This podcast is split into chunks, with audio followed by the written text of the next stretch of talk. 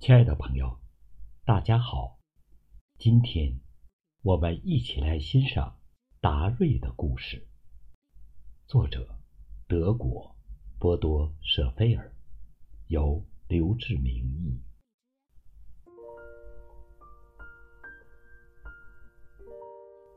在达瑞八岁的时候，有一天，他想去看电影，因为没有钱。他想是向爸妈要钱，还是自己挣钱？最后，他选择了后者。他自己调制了一种汽水，向过路的行人出售。可那时正是寒冷的冬天，没有人买。只有两个人例外：他的爸爸和妈妈。他偶然有一个和非常成功的商人谈话的机会。当他对商人讲述自己的破产史后，商人给了他两个重要的建议：一是尝试为别人解决一个难题；二是把精力集中在你知道的、你会的和你拥有的东西上。这两个建议很关键，因为对于一个八岁的孩子而言，他不会做的事情很多。于是，他穿过大街小巷，不停的思考：人们会有什么难题？他又如何利用这个机会？一天。吃早饭时，父亲让达瑞去取报纸。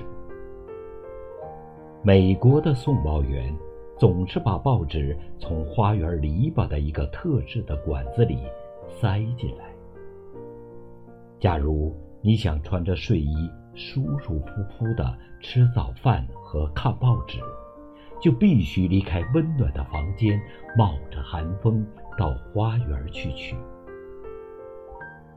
虽然路短，但十分麻烦。当达瑞为父亲取报纸的时候，一个主意诞生了。当天，他就按响邻居的门铃，对他们说：“每个月只需付给他一美元，他就每天早上把报纸塞到他们的房门底下。”大多数人都同意了。很快，他有了七十多个顾客。一个月后，当他拿到自己赚的钱的时候，觉得自己简直是飞上了天。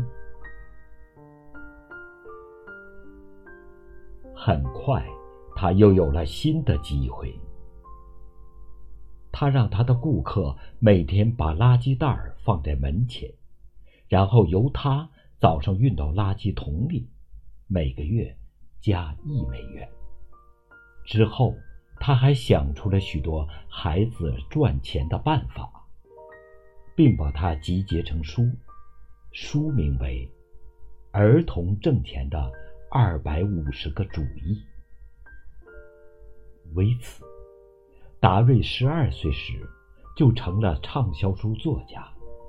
十五岁有了自己的谈话节目，十七岁就拥有了几百万美元。